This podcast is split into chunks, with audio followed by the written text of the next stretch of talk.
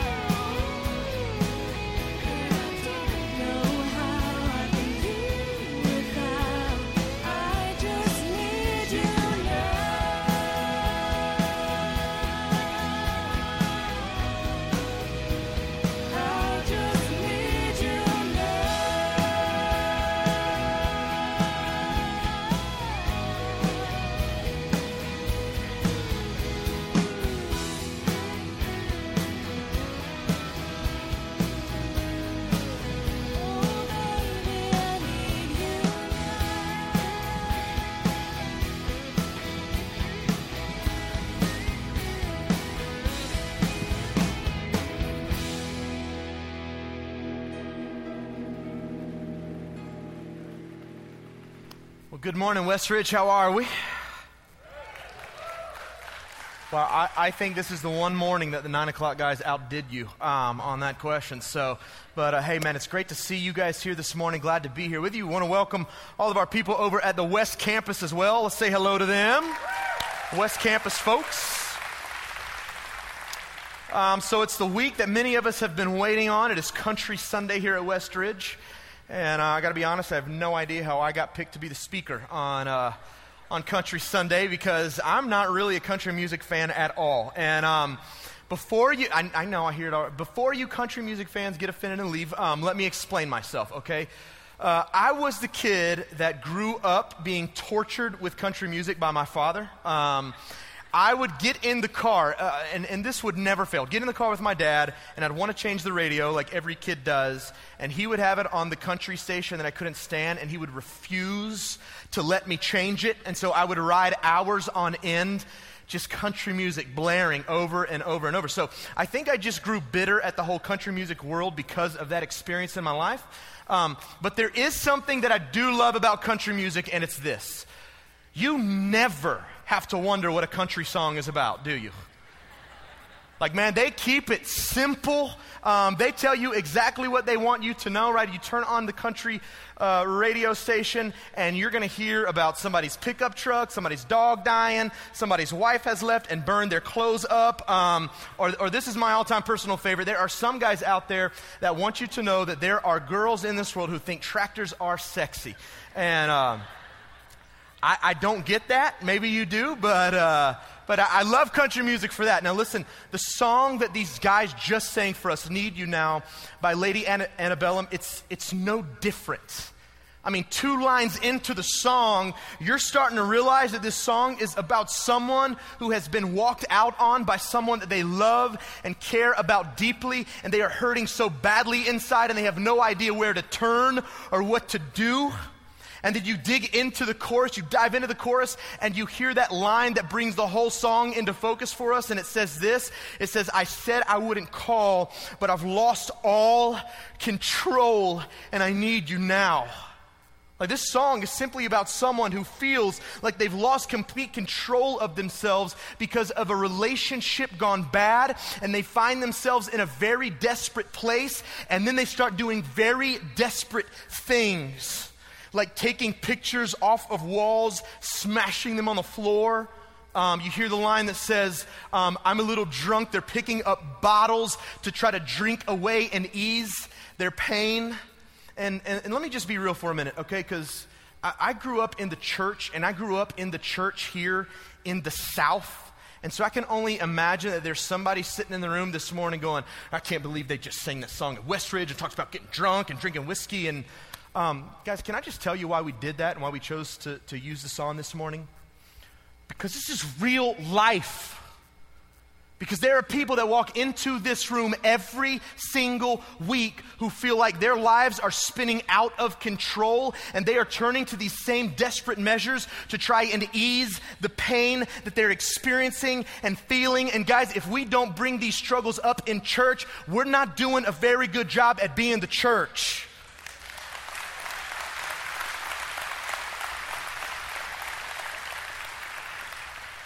So, man, we're, we're going to talk about it this morning. And listen, maybe you're that person that's sitting in the room and you are struggling with life right now because you feel like you have lost control and you have no idea where to turn or what to do. Like maybe you can identify with, with this song because for you it is a relationship. Like you have been walked out on. Someone has left you, someone has rejected you, someone has abandoned you. You don't understand it, you don't get it, and you can't say anything or do anything to fix it, and it is killing you inside.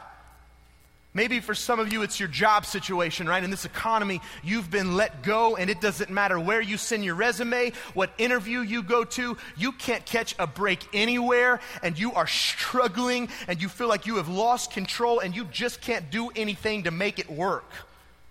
Um, maybe for some of you, it's a secret sin in your life that no one knows about, but it's destroying you, it's destroying your family, it is destroying your walk with the Lord, and over and over and over and over again. You have tried to put the brakes on this thing. You've tried to just grab it and, and do all you can to stop it, but it's got you.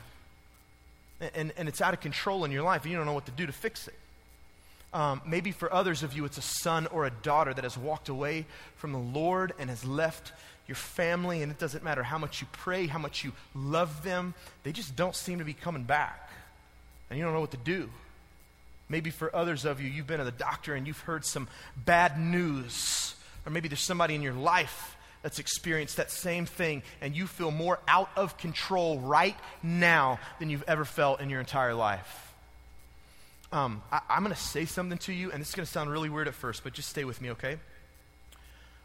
Here's what I want you to hear you being out of control is a good thing. Let me just say that again in case you kind of missed that or maybe you thought you didn't hear me right. You being out of control is a good thing. And maybe you're sitting here going, James, how in the world can you say that? Do you know what I've experienced? You know where I am? Do you know what I'm going through? How in the world can you tell me that me being out of control is a good thing? Um, here's how. Because when you open this book and you read it, here's what it teaches. It teaches that when you and I start to lose control of ourselves, it is then and only then that we can start to find true peace in the one who is in control of everything. And this morning, I want us to dig into that truth. So if you have your Bibles, let's take them out. I want you to open them up to Psalm 139. Psalm 139. And uh, this is probably my favorite psalm out of this entire book. And so when Brian asked me to speak this morning, I was really excited. I'm excited to talk through this. Um, as you're flipping there, I just want to remind you of a couple things, okay? This particular psalm was written by David. Now, we've spent some time over the last several weeks talking about what David had experienced, what he lived through, and I just want to remind you of some of these things, okay? Um, when David was king, he was a man that committed adultery and murder during his reign. And the woman he got pregnant when he committed adultery, Bathsheba, um, or, or she, he committed adultery, Bathsheba, she got pregnant. And after she had the baby, the baby ends up dying because of David's sin. Now, after all this happens, one of David's sons rapes one of his daughters. He does nothing about it. So, one of his other sons, Absalom, kills his own brother because of what his, what his brother has done. And then he decides that he is going to plot against David. He's going to kill David. He's going to become king. So David takes off out of Jerusalem. His own son is trying to hunt him down to kill him. And when Absalom and his men finally get to where David and his men are, they fight. Absalom is killed. David loses his other son. Um, this was a man who understood what it was like to feel out of control of life and circumstances. I mean, he knew what it was like to feel out of control of emotions, desires, his family, relationship. I mean, this guy understood what it was like. So in Psalm 139, I want us to, to read this together, okay? Psalm 139, starting in verse 1. Here's what David has to say He says, Oh Lord, you have searched me and known me. You know when I sit down and when I rise up. You discern my thoughts from afar. You search out my path and my lying down. You're acquainted with all my ways. Even before a word is on my tongue, behold, O Lord, you know it altogether. You hem me in behind and before, and you lay your hand upon me. Such knowledge is too wonderful for me. It is high, I cannot attain it. Where shall I go from your spirit? Where shall I flee from your presence? If I ascend to heaven, you're there. If I make my bed in the depths of Sheol, you are there. If I take the wings of the morning and dwell in the uttermost parts of the sea, even there your hand shall lead me and your right hand shall hold me. If I say, Surely the darkness will cover me and the light be night about me, even the darkness is not dark to you. The night is bright as the day, for darkness is as light with you. For you for my inward parts. You knitted me together in my mother's womb. And I praise you, for I am fearfully and wonderfully made. Wonderful are your works. My soul knows it very well. My frame was not hidden from you when I was being made in secret, intricately woven in the depths of the earth. Your eyes saw my unformed substance, and in your book were written every one of them, the days that were formed for me, when as yet there was none of them. How precious to me are your thoughts, O God, and how vast is the sum of them. If I should count them, they are more than the sand. I awake and I am still with you. Now, I, I want to take the next few minutes and walk through these verses so that we get a clear picture of what David is trying to communicate here. In, in verses 1 through 6, here's what David is saying to the Lord. He's going, God, you know me. Like, you know everything about me. You know me better than I know myself. And, and he kind of starts going into it. He goes, I mean, God, are you kidding? You know how many times I have sat down and stood up today. Like some of us can't remember how many times we have sat down and stood up in this service, right? We're trying to count back. And David's going, You know me so well that you know when I sit down and when I stand up. And then he goes, And you know everything that runs through my mind. Some of you guys hear that and you go, uh, James, really? Like he knows everything? Everything, every thought that passes through your mind. David's going, the Lord knows that. He goes, Man, you know when I'm going out somewhere. You know when I'm coming back to sleep. You know everything about everything that I do. And then David goes, But not only that, you know everything that I say before I ever say it. Like, can you imagine that this morning? That God, if He were to step into this room right now, like He could tell you everything that you would say later this afternoon um, as you're screaming at the TV watching the game. Like, He could tell you everything. Um, and David is going, God, that, that's just crazy. Even before the words that I'm going to speak come off of my lips, you know exactly what I'm going to say. And in verses 5 and 6, I love it. You get this picture of David going, God, are you kidding me? Like, you know all that stuff. He goes, Man, I can't understand that. I don't get that. I, I, can't wrap my brain around that. That kind of knowledge, it is too wonderful for me. I can't comprehend it. I'll never get it. But God, man, you are amazing and wonderful that you know me in this way. And then David goes on and he goes, But, but not only that, he goes, Man, I can't get away from you. And in the next six verses, he goes, God, it doesn't matter what I do, I can't escape your presence. I mean, he, he says right here, he goes, Listen, if I go to heaven, you're there. If I go to the depths of hell, you're there. If I get up early in the morning, you're going to be there. If I go to the bottom of the deepest ocean, you're going to be there. I could go to the darkest place imaginable and I could try to hide from you, but it doesn't matter because when you show up, it's, it's all light. It's all the same. Darkness is as light to you. God, I cannot get away from you.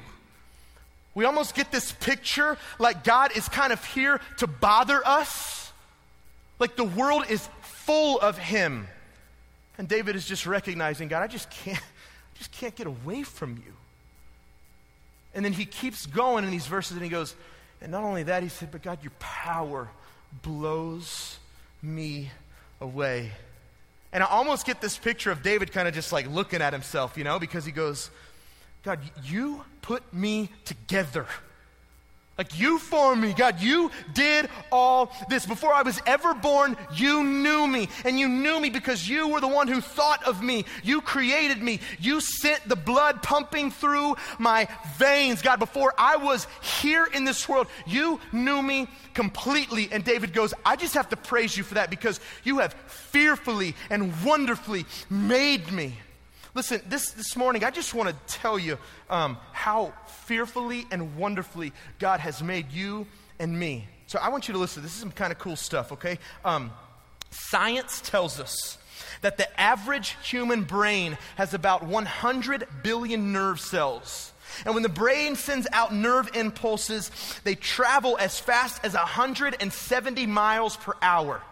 Your stomach, it has to develop a new layer of mucus every two weeks or it would digest itself. I thought that was kind of cool. Um, it takes the interaction of 72 different muscles to produce human speech. When you sneeze, it leaves your mouth at over 100 miles an hour. And when that happens, every single one of your bodily functions stops, including your heart. When we're born, our eyeballs that are in our face, they will stay the same size our entire lives, but unfortunately for some of us, our ears and our nose will never stop growing. Um, the average human scalp has over 100,000 hairs, and the Bible tells us that God knows every single one of them by number. The average human blinks their eyes 6.2 million times each year. The entire length of all the eyelashes, it's kind of weird. You, you, shed your eyelashes over the course of your life. And uh, the entire length of all the eyelashes that you will shed over your life is over 98 feet long.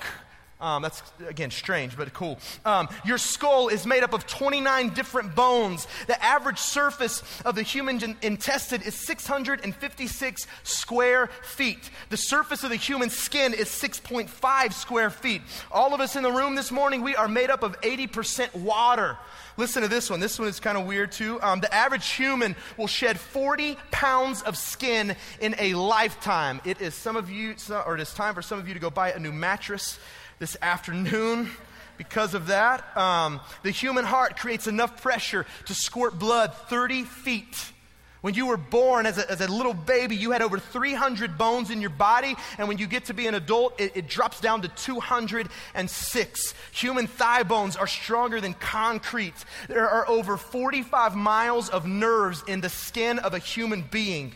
The average human heart will beat 3 billion times in its lifetime and pump 48 gallons of blood. During a 24 hour period, the average human will breathe over 23,000 times. And every single day, the blood in your body travels over 60,000 miles just to keep you alive. Um, guys, you get that that didn't just happen, right?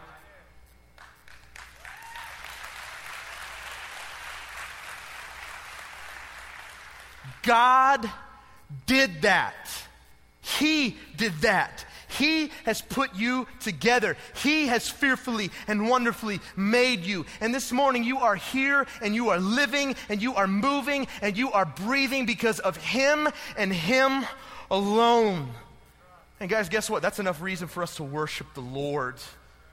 I, I love Romans 1, what it says. Um, where it talks about how God has put his divine nature on display in all of creation, including in you and I, so that men will be eh, without excuse and they can never say that there is no God.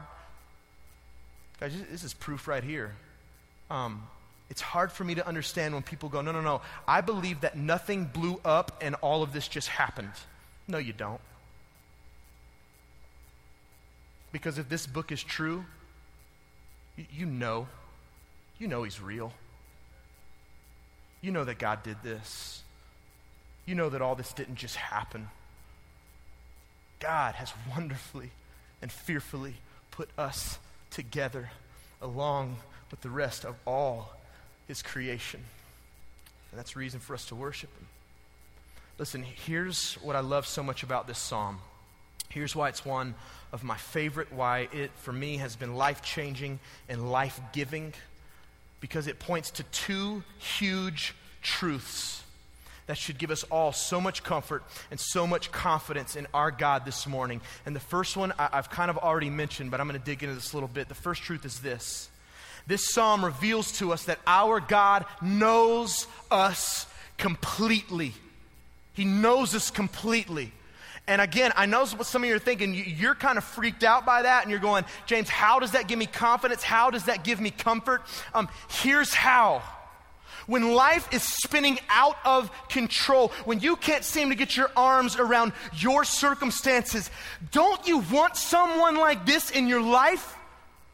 Someone who gets you someone who understands you, someone who knows you, someone who can understand your thoughts when you can't get the right words out. He knows what you're trying to say. Don't you want someone in your life that you can run to, find strength in, lean on, and, and get hope and peace from? And David's going, Well, this is God. I mean, he knows you completely. This is who he is in your life. And guys, here's the great thing this morning um, God doesn't just know us completely from afar. You see, God also knows us completely because over 2,000 years ago, he wrapped himself in human flesh and he came to live as one of us. I want you to listen to what, what Hebrews 4 14 and 15 says. It says, Since then we have a great high priest who has passed through the heavens, Jesus, the Son of God. Let us hold fast our confession. For we do not have a high priest who is unable to sympathize with our weaknesses, but one who in every way, in every respect, has been tempted as we are, yet without sin.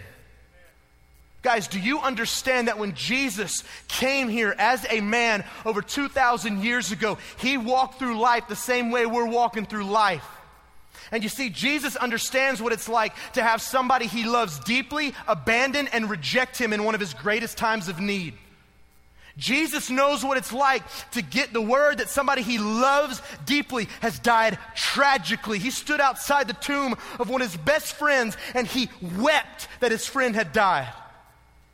You see, Jesus understands what it's like to cry out in agony to God in a time of need and to hear nothing back. Jesus knows what it's like to stare death in the face and to be overwhelmed, to be terrified, and to be stressed out. And you see, here's the confidence that we have this morning is that when we run to God and we feel out of control with, what's happening in our life, we don't come to a God who's going, Man, I don't get that, man, that stinks. Well, I'll try to help out in some way. We're coming to a God who goes, I know, I know I've been there. I experienced that. I get it. I know how that feels. I know. You see, this morning, man, that gives us so much comfort and so much confidence in the God that we are here to worship and glorify and to speak highly of. He is a God who knows us completely. And the second truth that this passage uncovers for us is this is that our God, He's got us. He's got us. Like, I hope that you get that this morning. Because I, I, feel like so many times when we face rough patches in life, we go through storms, we hit circumstances that we lose control of. We forget that our God is the same God that spoke creation into being, and He is holding it all together still to this day. We forget that our God is the one who is making our heart beat and our lungs fill with breath moment by moment. We forget that our God cannot be hidden from, He cannot be escaped. He is never surprised at anything that has happened, is happening now or will happen in the future. And listen, in His Word, He has never promised to deliver us from every storm that we will face in life, but He has promised us that His power and His presence will always be enough to deliver us through them. You see, the Bible tells us that if we know the Lord, that He has us in His hand, and there is nothing, absolutely nothing, that will ever cause us or cause Him to let us go. You see, He's got us, and He holds us if we're His. And again, that should give us so much confidence and comfort in knowing that our Lord, and He's holding on to us so tightly, and nothing can separate us from His love. So he, here's the question Knowing this about God, what in the world do we do? What do we do with this? Um, he, here's what we do we worship Him, give Him our lives. We live our lives in a way and we speak words that tell the Lord and show the Lord that we are in desperate need of Him. It means some of us need to let go of what we're trying to control and let the one who is in control of everything truly be our God in our life. You see, we got to rejoice in Him this morning as the God who is in control of us, who has us, and who knows us completely. I, I, want you to listen to this passage from Philippians 4. Here's what it says It says, Rejoice in the Lord always. Again, I will say, rejoice. Let your reasonableness be known to everyone. The Lord is at hand. And do not be anxious about anything, but in everything, by prayer and supplication with thanksgiving, let your requests be made known to God. And the peace of God, which surpasses all understanding, will guard your hearts and your minds in Christ Jesus. Listen, when the Apostle Paul wrote these words, it wasn't like he was having a good day. Okay, he was sitting in a jail cell, chained to guards, starving, dehydrated, wondering if he was going to die that day. And, and, it wasn't Paul sitting here in this, in this jail cell going, well, let's just rejoice. Life is, is good. Let's rejoice in these terrible circumstances. Guys, listen, if you're struggling right now, if life is tough, if life is spinning out of control, be real about it. Tell somebody. Get help. Like, don't try to fake it. But Paul does say, hey, in, the spite, in spite of your circumstances, in the midst of your circumstances, rejoice in the Lord. Rejoice in the one who knows you and who holds you close to himself and who will never let you go. And Paul goes, when you do that, what will happen is this, is the peace of God that, that surpasses all understanding. You're not going to understand it. The world around you, it will make no sense to them, but it's going to start to guard your minds, to guard your hearts. And when that happens, God will become more real in your life and through your life than he's ever been. And so, what do you do when life is spinning out of control, when you have no control over what's happening? You let go and you rejoice in the Lord who knows you and who has you. At the end of Psalm 139, David closes with a prayer, and he said, God, search me. Know my heart. Try me, test my thoughts, see if there is any grievous way in me, and lead me in the way everlasting. Listen, some of us this morning, we need to pray that same prayer. We need to come before God and ask Him to search us out, to test us, to see if our heart is truly His, if we are truly devoted to Him. And God, we need to plead for Him. God, I'm out of control. I don't know what to do anymore. God, you take the reins. God, you lead me. You guide me. You take me where you want me to go. God, I'm yours and I trust you. And so this morning, I, I want to give you the opportunity to do just that. I want to give us the opportunity to rejoice and to worship the one who has us, who knows us. And I want to give us the opportunity to come before the Lord and to lose control and to let Him be the one to pick up the reins to lead our lives from this point forward. Listen, will you pray with me? Father, I thank you so much for your word and for the amazing truth, God, that you have revealed to us in the pages of the Bible. God, I thank you for who you are. God, I thank you that you know me. God, the depths of my being. God, that you still love me. God, that anything I need, God, that you are there for me. God, I thank you that you hold me tightly as your child and you refuse to let me go. God, my prayer over this room this morning, God, is that we would be blown away by all that you are. God, that we would be blown away by your power, that we would be blown away by your presence. God, some of us have been hiding in, in what's going wrong in our lives for way too long, Father God, and some of us need to be bothered by your presence this morning. So, God, would you bother us, disturb us? God, some of us just need someone to listen to the cries of our heart, and I thank you, God, that you get whatever it is God, that we're bringing before you, God. I thank you that when we can't even get words out of our mouth, that your Holy Spirit is speaking to you on our behalf, pleading with you, God, about what it is that we need. God, there, there are so many of us in this room this morning, God, that are just struggling, have broken hearts, God, and are trying to figure out, God, what we can do God, to, to bring some sense of control and calm and peace back into our lives.